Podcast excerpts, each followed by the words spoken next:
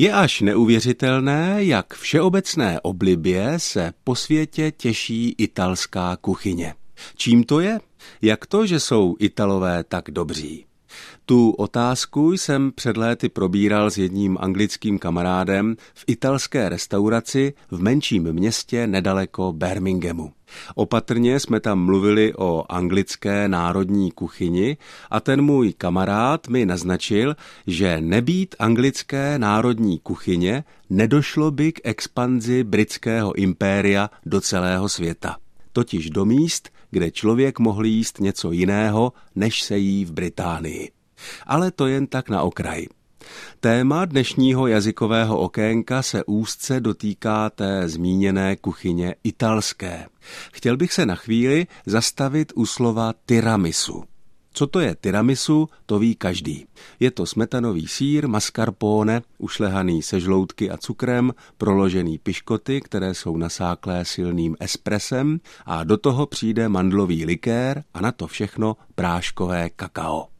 Slovo tiramisu nenajdeme v žádném českém etymologickém slovníku, a to proto, že jde ku podivu o slovo velmi mladé.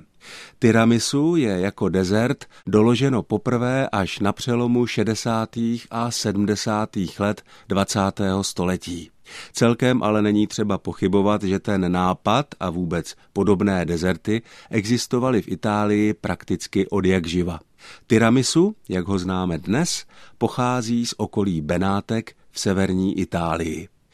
A teď tedy k původu slova tiramisu.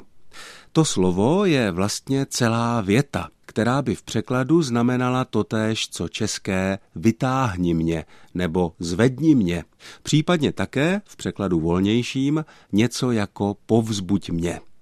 Základem slova tiramisu je rozkazovací způsob slovesa tirare su a do toho všeho je vložen tvar zájmena první osoby. To je ten komponent my. Dohromady je to tedy tira mi su, vytáhni mě. Není úplně jisté, jaký příběh nebo jaká představa stála na počátku té více než 50-leté existence tiramisu. Motivací tohoto slova mohla být představa opatrného vytahování kousku toho dezertu, který je vláčný a celkem se rozpadá z nějaké mísy. A také mohou hrát jistou roli i ty účinky tiramisu na člověka, který je sní.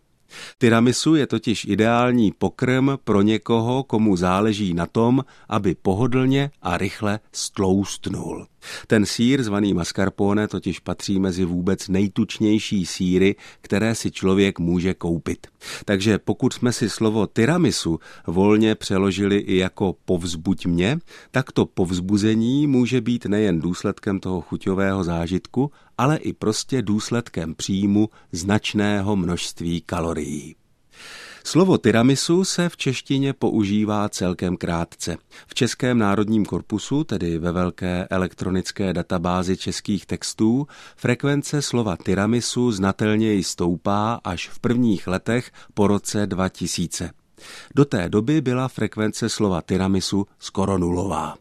Z Olomouckého studia Českého rozhlasu se s vámi loučí Ondřej Bláha.